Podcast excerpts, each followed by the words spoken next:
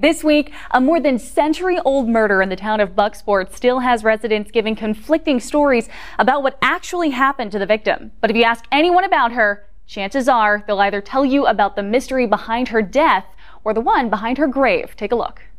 I grew up hearing about it, knowing about it. After dark, nobody wanted to go near Miles Lane. It's one of those stories that everybody tells. A nearly 118 year old murder case that remains unsolved to this day still haunts the town of Bucksport. A woman brutally murdered. Her name, Sarah Ware. You can accept it or be stupid and be a skeptic. Inconceivable, unbelievable. Unidentified flying objects.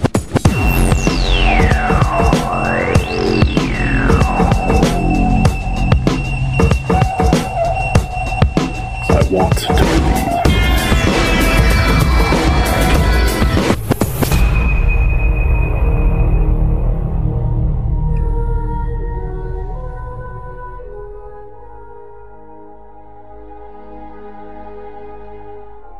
Welcome to the I Want to Believe podcast. This is the second bonus episode of season 5. I'm Nomar Slevik. This particular episode runs the gamut between true crime, the paranormal, and an on site visit to a reportedly haunted area.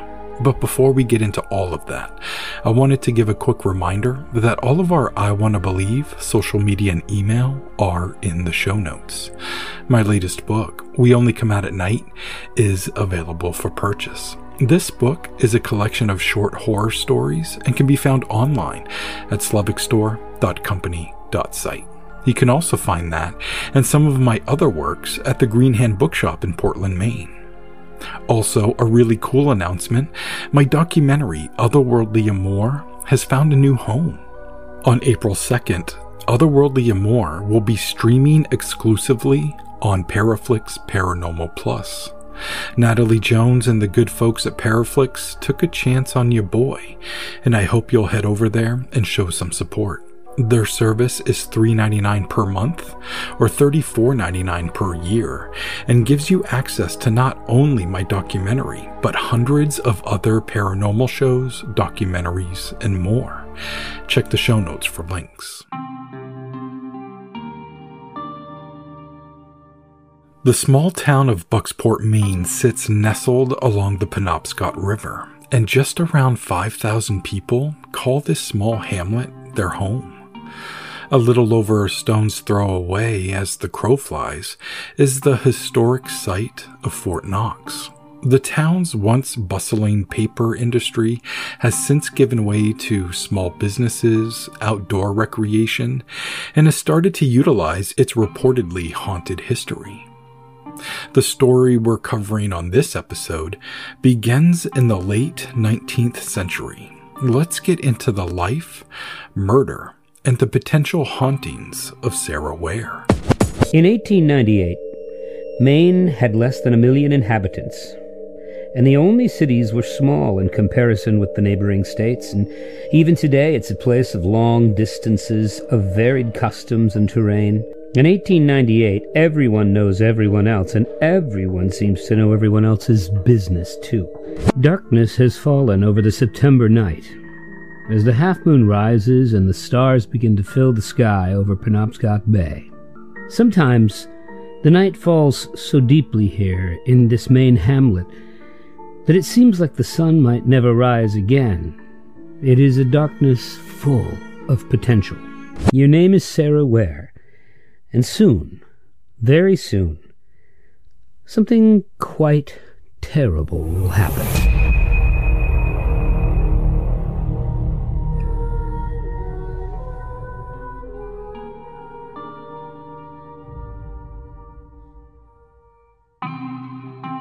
The USS Maine was a battleship commissioned in 1895. By 1898, it set out to Havana Harbor to, quote, protect U.S. interests during the Cuban War of Independence, end quote. On February 15, 1898, the USS Maine sank in the waters of Havana, killing over three quarters of its crew. American journalists claimed that Spain was responsible, and that reporting was seen as an acceleration to the start of the Spanish American War. A rallying cry of Remember the Maine to Hell with Spain broke out around the nation. It was claimed that it was struck by a Spanish mine.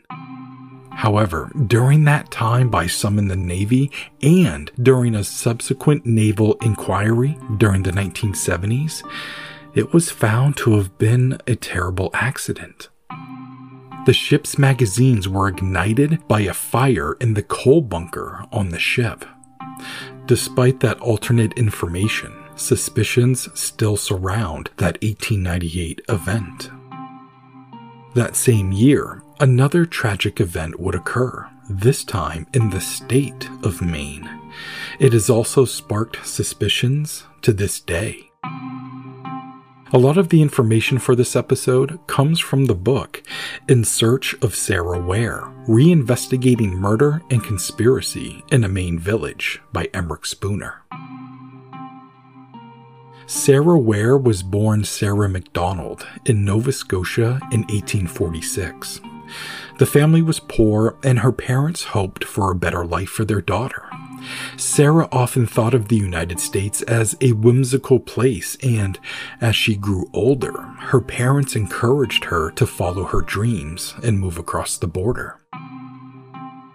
During the 1860s, she did just that. She wound up in Bucksport, Maine. She fell in love with the small town, and soon after, she fell in love with a local man. Charles W. Ware was a successful undertaker, having inherited the family business from his father. He and Sarah wed in 1869. She was 25, Charles was 23. They brought a daughter into the world a few years later, and two more children in the following years. Tragically, their firstborn passed away in 1890. She was only 18 years old. Life was difficult during this time, but her and Charles did their best to raise their two younger children. As they grew into adulthood, Sarah knew her time with them would soon be ending, and when those days came, her and Charles grew apart. Actually, it hadn't really been the same with him since their daughter had passed away. Many thought they stayed together for the children, but in reality, divorce was looked down upon at that time, with a blatantly unfair societal blame on the woman. Despite that, Sarah was a strong, independent woman and decided to leave Charles. As time went on, she formed friendships and found work cleaning homes and taking care of children. She befriended a local tinsmith and stove maker named William Treworgy. She began working for him and moved in as a result, cleaning his house and taking care of his daughters. For a time, she was happy and was beginning to move on with her life. But all of a sudden, she quit working for William and moved out. Many in Bucksport thought that William made too many advances at Sarah, and she wouldn't put up with it any longer and left. She never spoke of her reasons, but found herself homeless and unsure of what to do next. Almira Miles, a widower and friend to the Ware family, offered Sarah a room in her home. This was more of a kind gesture, but Sarah insisted she would clean and keep up the house in exchange. That was just fine with Almira, and the women enjoyed their time together. William's daughter stayed in touch with Sarah and visited her almost every Sunday. When William would come to pick them up later in the afternoon, he was often invited and stayed for dinner. As the years went on, Sarah finally felt a sense of peace in her life. She enjoyed her home with Almira and liked her solitary life with few close but good friends. On Saturday, September 17th, 1898, Sarah's day started with breakfast and some light cleaning of Almira's home. Outside, William and another man, Winfield Patterson, tended to Almira's garden. After lunch, Sarah had planned to go grocery shopping and was just about to leave when William knocked on the door and asked to speak with Almira. He wanted to discuss the vegetables that he and Winfield would be able to keep in exchange for their work. Sarah got Almira and the three of them spoke outside. Their conversation was pleasant and William thought Almira's offer was fair. She went back inside while Sarah stayed outside and continued speaking with William. Moments later, their conversation escalated to an argument. William never told what their argument was about, but Winfield, he seemed to think it involved a money dispute. After this, Sarah went back inside and William and Winfield left the property. A little while later, Almira and Sarah left the house together. They walked to a friend of Almira's and they all stayed and visited for a while. Sarah eventually left for the groceries, but returned around 6:30 p.m. She and Almira went back home. After putting the groceries away, Sarah washed up a bit and changed as she decided to go out and visit with her friend John Bolduc. As the night was cool and the weather a bit turned, Almira lightly protested her not to go out. Sarah explained that she would be just fine and left the house. She made her way through town, past the shops, pausing to look out at the water. She eventually arrived at John's house at around 8:15 p.m. They chatted for a time and eventually parted ways at 8:45 p.m. On her walk home, Sarah stopped by Fogg's General Store and purchased a couple of cigars. She left the store and continued toward Almira's. Witnesses testified to seeing her walk past their homes at around 9 p.m. The last time she was sighted, she was by a bridge and still heading home. That was around 9:15 p.m. After that, she was never seen alive again. Spooner says Ware's last stop before her home would have been the house of William Treworgy, a man with a violent history. He had a temper problem. You know, he's a real rough kind of character. As the night wore on, Almira became concerned. By 1 a.m., she had convinced herself that Sarah must have stayed the night at Bolduc's or perhaps another friend's house. Sarah has been described as someone who keeps to herself, and she had been known to leave Almira's from time to time to keep house at another employer's or friend's home. She may be gone for a few days or even a few weeks, and often did not communicate this to Almira or really anyone. Almira understood that's just how Sarah was, but she still worried about her friend. The next day, she asked William Treworgy if he could go over to John Bolduc's and check up on her. He said he would, and later reported back to Almira and told her that no one had been home. No one has seen her since the storeholders sold her that cigarello before closing. Then, as now, people did disappear. They moved on, they took to the road without telling anyone of their passing. Even today, that kind of disappearance might not seem unusual, except that, well, people know her so well that she's part of their lives, and she's been there for years. I mean, surely someone must know something about where she went. For now, Sarah Ware is one of the missing. Sarah was not reported missing right away. In fact, a little over a week went by, and while people noticed that she wasn't around, no report was made. Then the Blue Hill Fair began the following week after Sarah went missing. Almira was hoping she would find her there, but she didn't. No one did. William was there with his daughters, and a friend of Almira's asked him if she had sent him to Bolduc's to check on Sarah. He said he did go, and no one was there. Following the fair, Williams was working at another woman's home when they had struck up a conversation about no one having seen Sarah in a while. William told her that Sarah had died and that a search party was going out to look for her body and that he was joining them. The woman, obviously concerned, questioned William about this and thought that Sarah was only possibly missing and didn't know that she had died. William quickly corrected himself and said that it was not confirmed, he had just assumed that she died. He then promptly left. This was on October 1st. That same day, shockingly, through only word of mouth, the deputy sheriff of Bucksport finally heard that Sarah Ware had been missing for the past two weeks. He quickly made his way to Almira's and questioned her. Afterward, he began assembling volunteers to search for Sarah. John Bolduc was one of them. William Treworgy was not. Nothing was found that day, and the deputy sheriff and volunteers met the following morning to search again.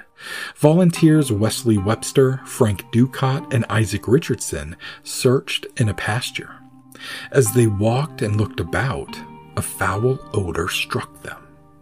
As they followed the stench, they soon came upon the body of Sarah Ware. Emeric Spooner wrote, quote, Sarah was found at 10:45 a.m. that October 2nd, 1898. Wesley Webster was first to see her body. End quote. As word made its way through town, it seemed that most of Bucksport descended upon the pasture. The deputy phoned for more officers to help with the crowd and the investigation.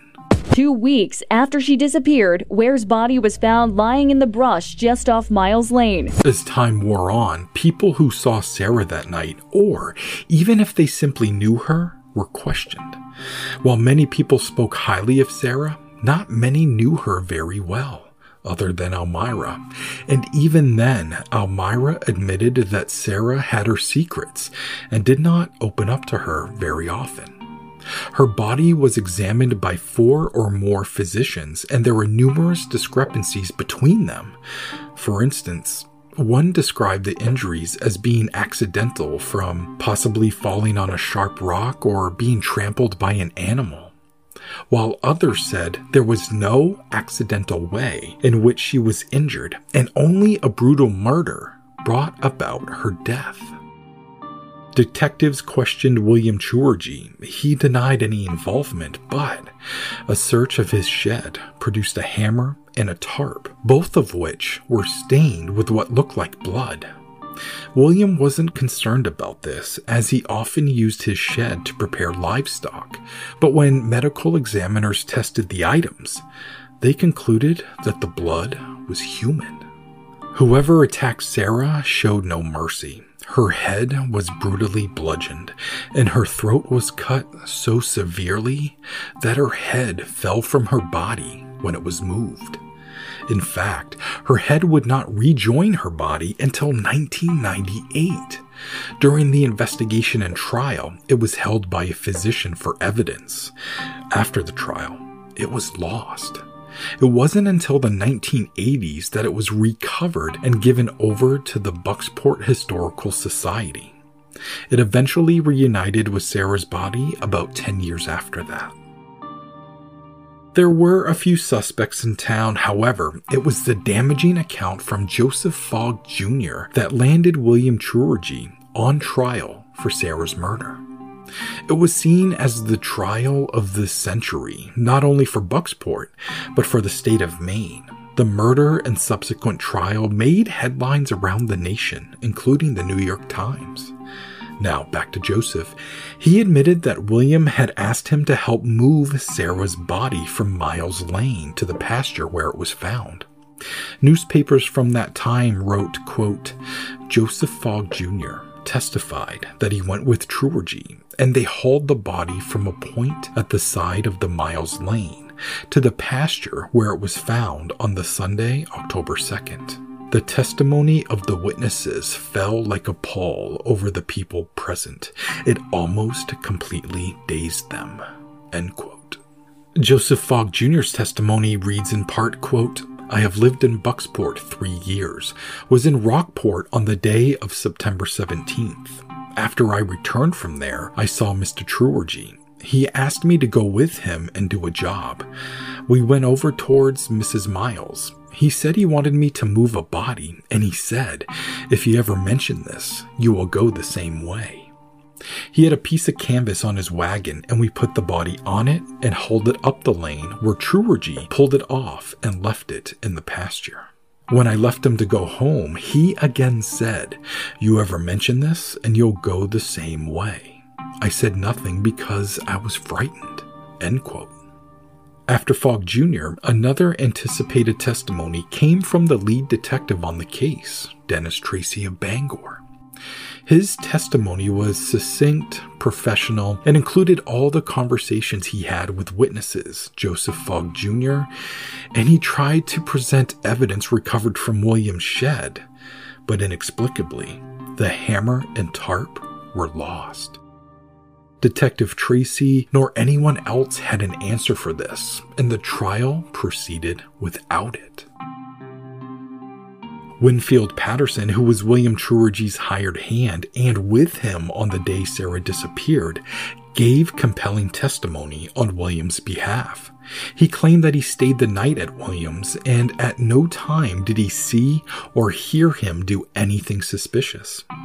He also claimed that his sleeping quarters were near the stables and he did not hear anything to indicate that William had left that night. The defense and William were quite pleased with his testimony. Another hit to the prosecution was when Fogg Jr. recanted his statement. And then Joseph Fogg, the witness who claimed to have helped Treworgy to dispose of Sarah's corpse, recanted his testimony, claiming that he had been forced to lie about his role in the case by the selectmen of the town of Bucksport and others. And then, just a few days later, he recanted his recantment. His explanation for this? He was bullied by both sides, but swore under oath that his original statement of helping William was the truth. After four years, three stages of trial, and 56 witnesses, William Treworgy's lawyer began his closing arguments. He impressed upon the jury that besides Joseph Fogg Jr.'s testimony, no one else had been able to tie the murder to William. He went on to remind the jury of the conflicting reports from witnesses and that whatever evidence had been collected was now not to be found. The prosecution's closing statements implored the jury to look at the evidence, to examine what witnesses had said, and to rule justly for the truth of the murder. Not many were impressed with their closing arguments. Soon after, the jury was sent to deliberate. The Ellsworth American reported the following on July 30th, 1902. In part, quote, When the jury announced that they had reached a verdict, Treworgy was brought into court and took a seat in front. The attorneys were soon in their places and the jury filed to theirs. Justice Emery took his seat upon the bench almost instantly. The clerk of the court rose and addressed the foreman and said, Mr. Foreman, have you agreed upon a verdict? We have, sir, replied the foreman. And what say you, Mr. Foreman, guilty or not guilty? Not guilty, sir. And so say you all, gentlemen. There was a concerted nodding of twelve heads, and the Treworgy verdict was a matter of record. After the trial, William was a free man, and he returned to Bucksport and moved on with his life. Everyone else did too. Sarah's murder remains unsolved to this day. However, the word around Bucksport, at least during that time, was that the murderer was put on trial and got away with it. What we know about William Treworgy, the loss of the evidence, the bad blood between them, seems very likely that the fellow got away with murder. To the extent that this is still an unsolved murder in the state of Maine, this case remains active, but it's unlikely that Sarah Ware's murder will ever be solved in any official way. Okay, that was a lot. Before moving on to the paranormal aspects of this episode, we're going to take a little break. I made a commercial for my latest book, and it was a whole lot of fun to do, so I hope you enjoy it. Here you go. An unfamiliar voice spoke from the other side of the door. Let me in. Her hand reflexively grasped the knob, unable to control her own movements. The door opened.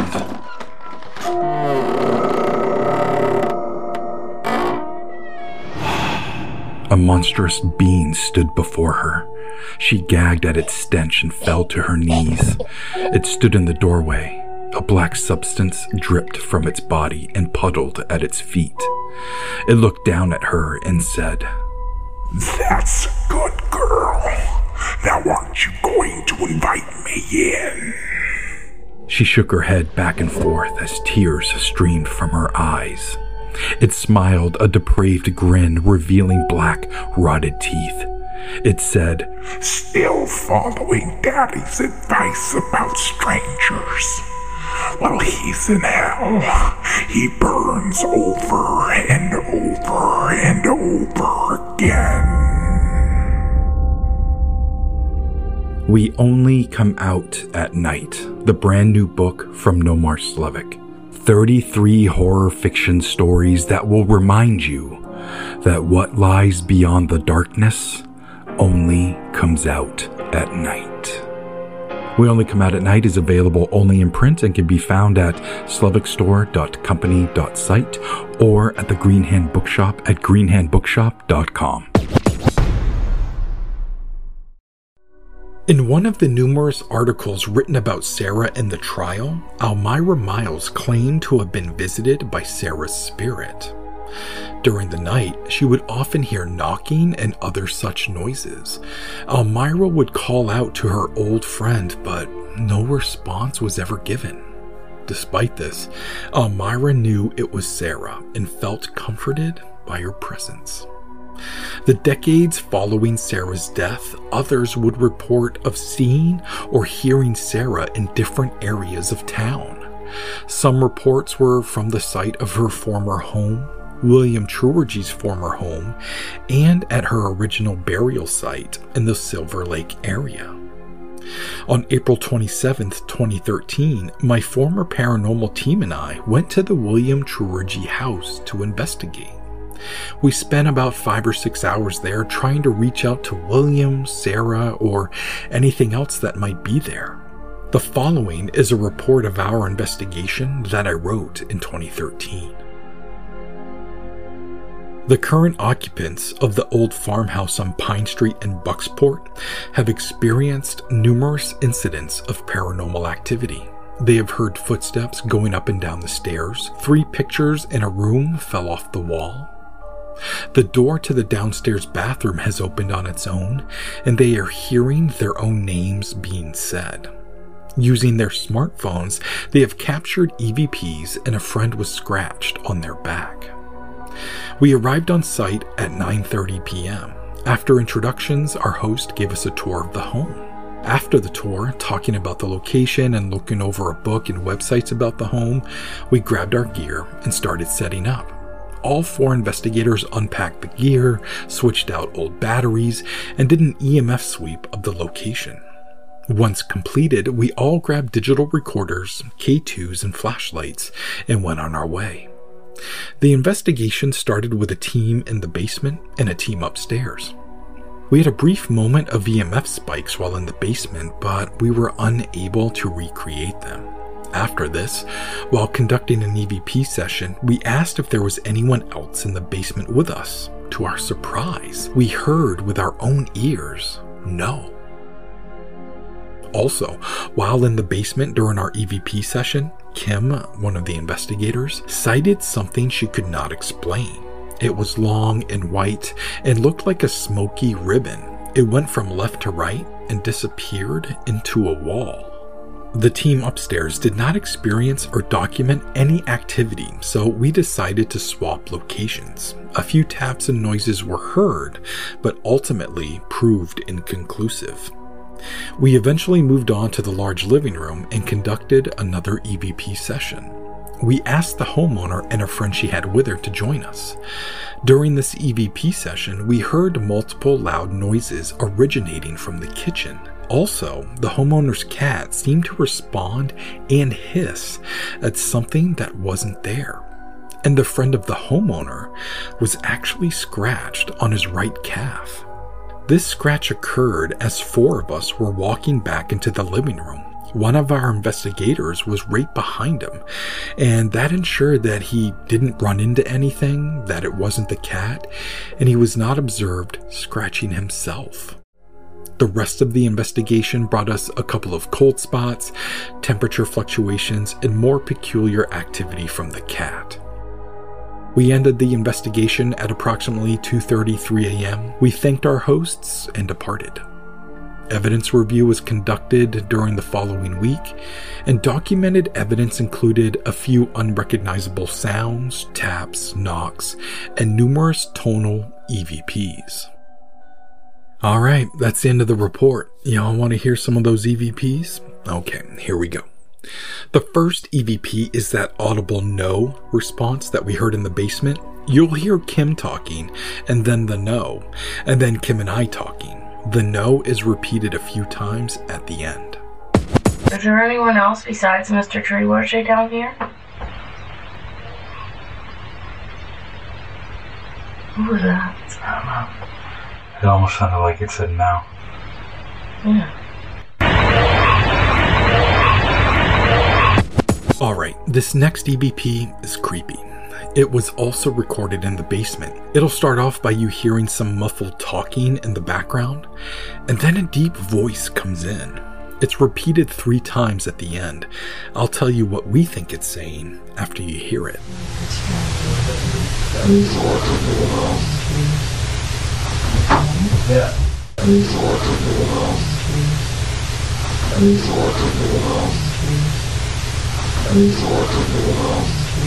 Did you catch it? We think it's saying shut your mouth. I'll play it again so you don't have to rewind.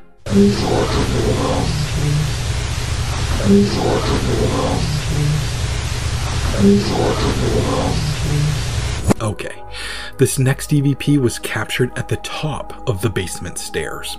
You'll hear what sounds like a lot of banging, and then a whispered voice comes on. That banging is actually just the old stairs creaking because the recorder was sitting on the stairs. Again, I'll tell you what we think after you hear it.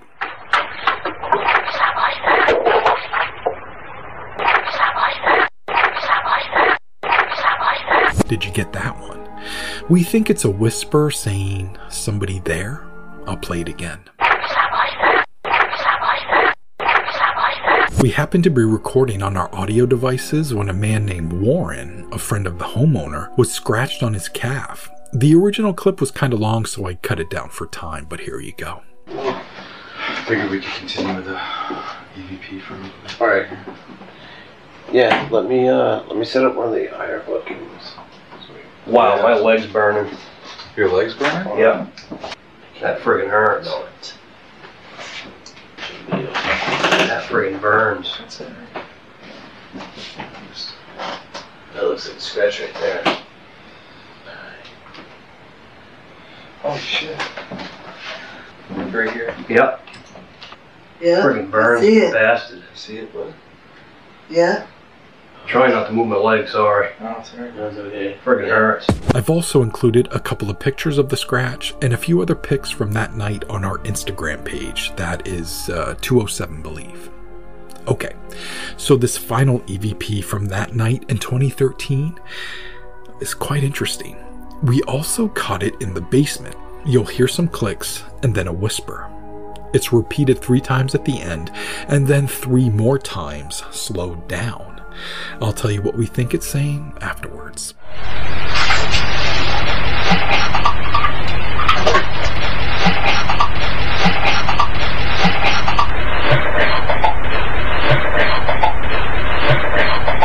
We think it could possibly be Sarah saying, He killed me. I'll play it again.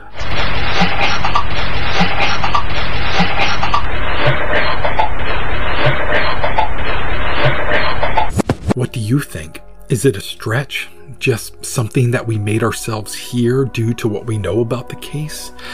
I'm not sure.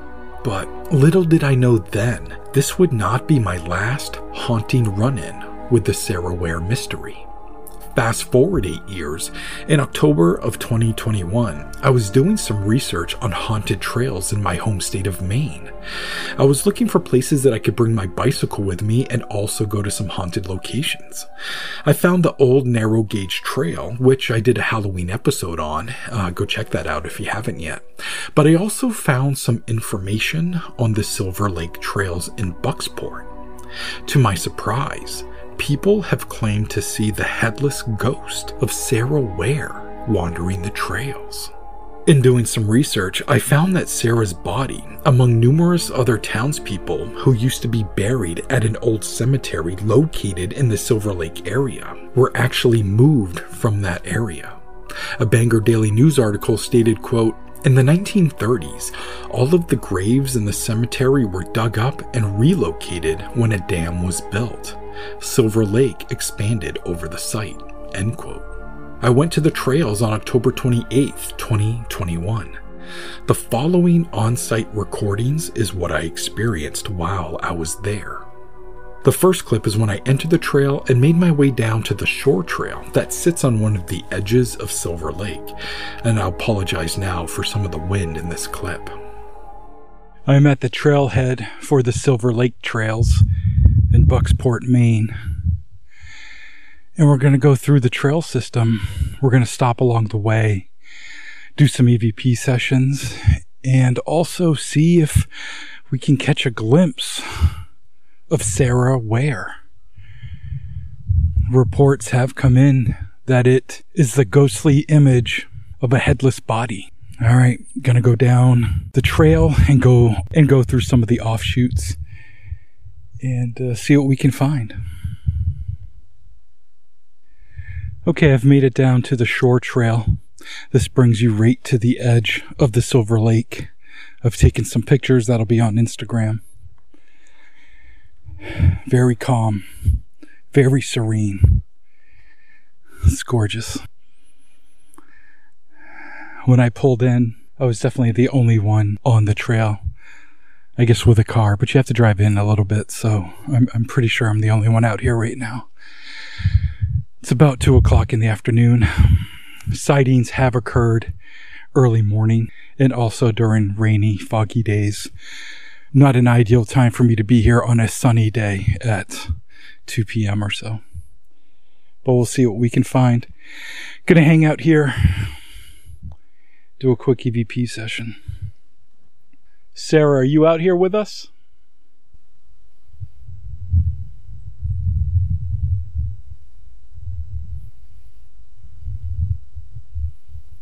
You can't miss me. I'm wearing an orange, blazing orange hat.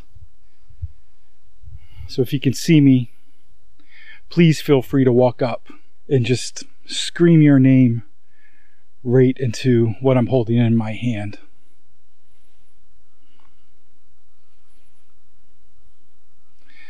There's some high pitched sounds off in the distance that you might be hearing, and that's just some crew work that's happening uh, down the road a ways.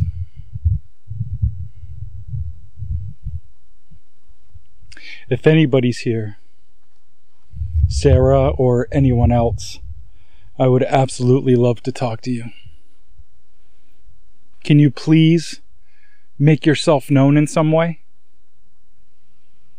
I'm seeing something down the path, way at the end of the path.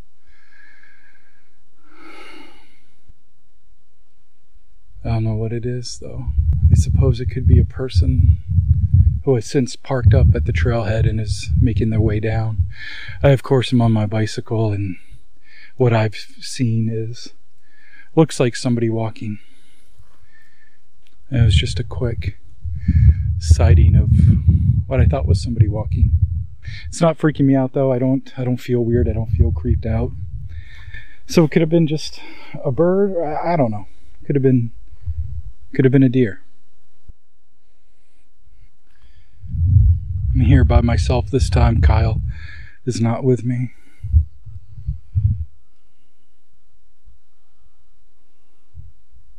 Gorgeous day, though. We've had a few days of rain, two really straight days of rain. So it's nice to see things drying out and sunnier and can get around a little bit easier. All right, I'm going to move on down the trail. Okay, well, I've come across a clearing with a picnic table and a fire pit down the trail a ways, probably a quarter mile from the other trail that I shot off from. And it's just nice and quiet and serene. Nothing but trees all around. And I'm gonna sit at the picnic table and see see what's doing. See if anyone's here. Invite somebody to sit with me. Sarah or anybody that might be around. I'm inviting you over to the picnic table. Come sit down with me and let's talk.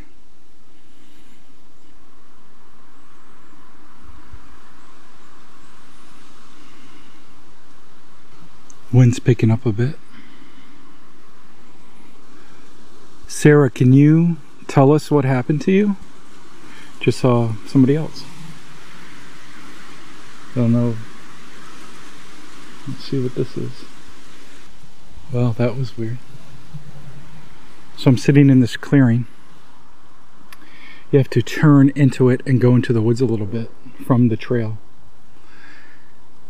So there's a little thicket of woods between this clearing and the trail.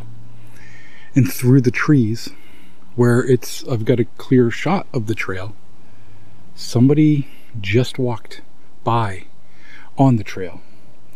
And looking at the opening for where the clearing is that I came into, nobody crossed by it. They're maybe 15 feet apart, and I should have seen somebody emerge. I also didn't hear them. I, I'm probably 20 feet from the trail, and I didn't even hear the leaves crunching because it's obviously it's uh, just before Halloween.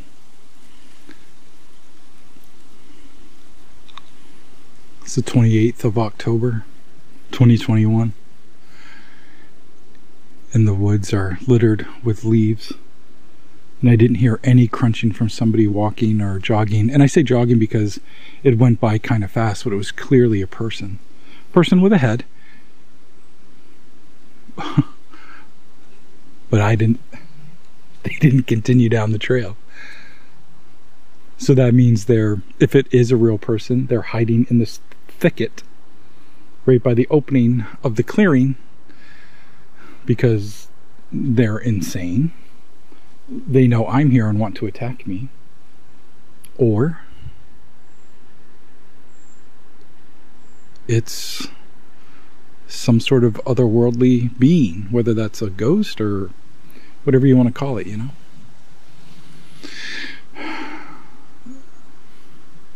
I don't feel I don't feel anything though, other than the unease of seeing somebody and then not seeing them where I should have. Let's call out and see if it is in fact a person hiding hiding at the thicket on the other side of where I'm at. Is there anybody over there?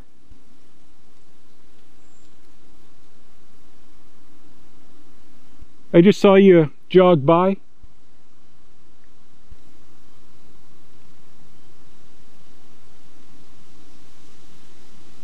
There's absolutely no answer. It's completely silent now, other than the wind.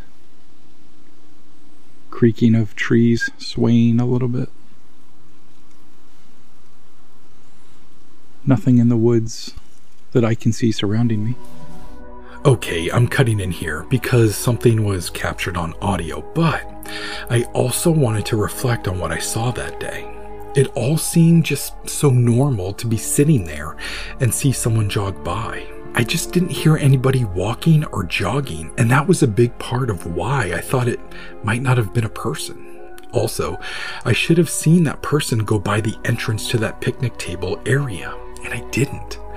It was surreal, but not scary, if I'm making sense there. Also, I uh, just realized I failed to describe what they look like, so it was a side view because the trail ran parallel to where I was sitting at the table. To me, it looked like a woman, head intact. She had long black hair and a ponytail. She had some red and white on her shirt or top, and I did not observe her legs as they were shrouded by the thicket. And I would estimate her height at around 5'6, 5'8, something like that. I just don't know what I saw. Okay, for the audio I captured, after I said nothing in the woods that I can see surrounding me, there's an odd sound. No idea what it is, but I repeat it three times longer and then three short bursts. Maybe you can tell me what you think it is. I did not hear it while I was there. Nothing in the woods that I can see surrounding me.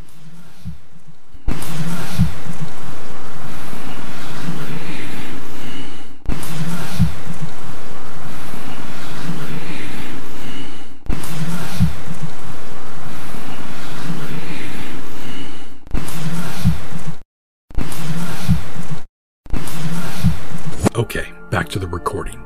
A tree fall in the area. I just heard something. Cutting in again, sorry if this is annoying, but I caught something else here. It almost sounds like a sneeze to me. It's after I say a lot of tree fall in the area. Here it is again, repeated three times longer and then three short bursts.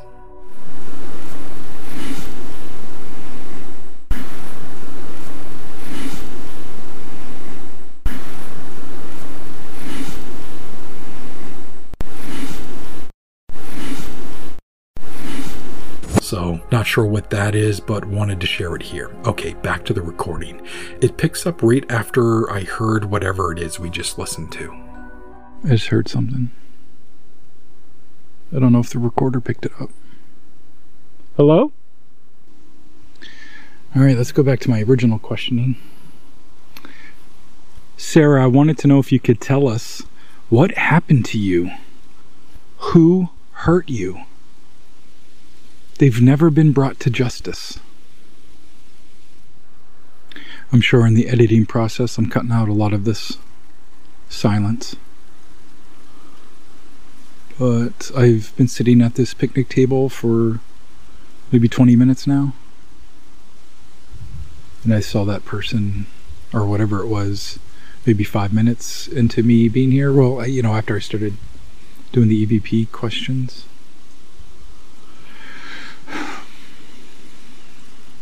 Haven't seen or heard anything since.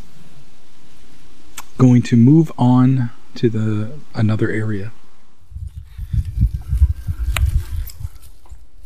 Okay, well, I've been riding for about 15 20 minutes now, but my progress has been real slow.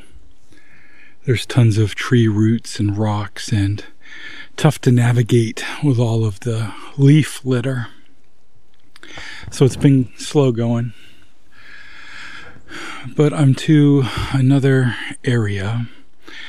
There was a looks like a post for a sign to tell me what the trail was, but the sign portion is missing. I don't know if it's under these leaves here or what, but so I'm not exactly sure where I am. I'm just about another mile down the trail or so. I figure this would be as good a spot as any. Hey, Sarah, or anybody that might be out here. Do you think you could let me know that you're here in some way? I don't know if you can touch me or throw a rock or a stick. Maybe you could whistle. If you heard that whistle, that was a bird. I haven't felt creeped out at all being in here.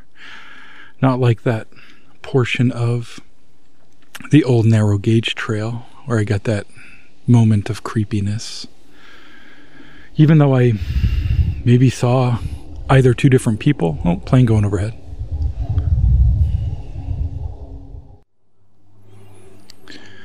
Just waiting for that plane to go. Yeah, so before the plane was right over us, I was saying that I haven't felt creeped out at all. Nothing like when I was at the old narrow gauge trail in Randolph. Even though I saw, either two people or two entities. If it were two people, I haven't run into them again.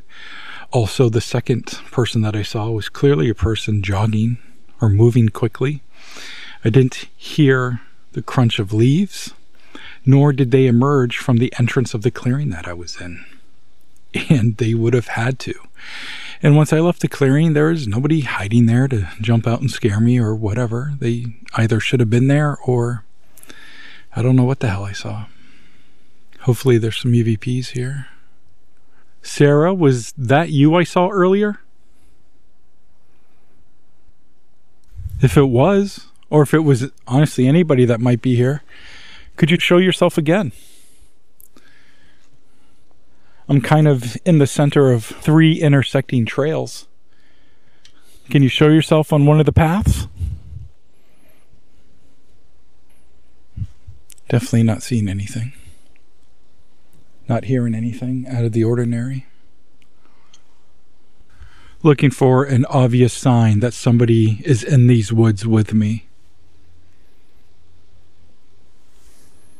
Could you please do something to let me know that you are, in fact, hearing me? I don't know if the recorder picked it up, but I'll obviously enhance it during editing to see if it did. But I heard two distinct, I guess, footsteps behind me. Just cutting in to tell you that the recorder did not pick that up. Okay, back to the recording. I mean, it's really just crunches of leaves, but you know, it had that solidness to it. You know, like it was stepping on the ground. I don't know if you can hear this. That's me. It obviously wasn't that loud, but but no one's there. I'm not getting goosebumps or the creepy feeling. Just still pretty chill. Okay, we've been in this little portion of the trail here for about 15 minutes or so, 17 actually, and going to take off, going to continue on. But if you're with me, just hop on the bike, run run alongside me. Let's let's keep going down the trail together. On to the next part. All right, looks like I came to a portion where right adjacent to the trail is looking like some new property is being built. I'm seeing a bunch of different homes, some trailers, some really nice homes, all brand new built. That's a lot of the construction sounds that we were hearing earlier, if the recorder picked them up. And, you know, there is a theory with hauntings that construction, renovations, things like that could stir up hauntings and something happening so close to the trail. There's actually an offshoot from the trail that goes into this new development. And I'm not sure if it's private property or not. There's not a sign, so I think I might go check it out. If there was a sign, I wouldn't. But who knows if that could be stirring up some activity on, at the very least, that portion of the trail. So I'll go check that out and I'll, I'll report back or I'll report if I'm able to stop there and uh, and record properly. I am back in the car and made it up the steep hill that leads to the trailhead. And uh, it's about 4:30 now. I think I got here right around 1:30. So I spent a good amount of time in there. I did have two sightings of something. Uh, the first one that I had, which I believe was by the shore trail, that was very fleeting. And it was looking like I saw someone walk, walking on the trail, but it was through some trees. So that really, literally could have been maybe just a, a bird or a deer flying by or walking by, and I mistook it. But the second one, when I was in that clearing, and looking through the trees to the trail, which I was only about 20 feet away from. And they moved fast like they were jogging. I wouldn't say a full run, but it was faster than walking. And I saw them very quick. There was kind of two trees in a clearing right in the middle of the two tree trunks. And I saw them go right by it. It was clearly a person. If I were to describe them, I would say it was a woman, maybe 5'8, 5'10, uh, long black hair in a ponytail. Oh, I guess I did describe them a little bit. They didn't emerge because after that clearing, there's a thicket of woods. On the other side of that thicket of woods is the entrance to that clearing with the picnic table that I was at. And I could see right out the entrance of where the clearing is. They did not emerge there. And only being 20 feet away, I didn't hear them, you know, jogging or, you know, I didn't hear any footsteps. I really feel like I saw something. It wasn't scary. Again, it was fleeting, but I could, I could tell it was, it was someone. It makes me feel like I, I saw somebody. It, it's just trail in that area. There isn't an offshoot that's near that picnic table. It's just a trail that runs alongside of it. And right off an offshoot of that trail is this clearing. That's it, right in that area. I did hear what I thought were some footsteps along the way here and there. Literally could have been anything. You're in the woods, you're outside, it's windy, there's animals. So it's really easy to discount almost anything. So I'll be very curious to listen to this, all of these recordings back and, and see if we've caught any audible EVPs and something of substance, you know, voices, uh, intelligent responses would be amazing. But we'll see. We'll see what we find. All right, gonna head out and, uh, and get back home. Might have to get a coffee first. I don't even, I don't care what any of y'all think. I'm to go get a pumpkin coffee. Yep. All right. Signing off. Well, as you can tell by now, I didn't capture any tonal EVPs, just a couple of weird sounds. Regardless, it was fun to be out there, and I'll be excited to head back out once the weather gets better. I'm recording this during a few different days towards the end of March 2022, and the weather hasn't been very cooperative for trail riding, at least for me. I'm not a big fan of the mud, but soon enough, summer will be here, and I'll make my way back out to the Silver Trails, and hopefully, I'll see what I saw again. I did recently stop at the Oak Hill Cemetery where Sarah is now buried. I'll put a picture of her headstone on our Instagram page, 207 Believe. Thanks so much for joining me on this large sized bonus episode of the I Want to Believe podcast. We kind of ran the gamut on this, and I appreciate you all coming along for the ride. Season 5 is now out and streaming. We've got 10 all new episodes covering everything from UFO landings to black eyed kids, cults, and more. If you can, check out my books and other projects at slevikstore.company.site. And if you want, give us a follow on our Instagram at 207believe. There's more bonus episodes on the way, and I just wanted to thank you for your support and thanks so much for listening. I'm Nomar Slevik.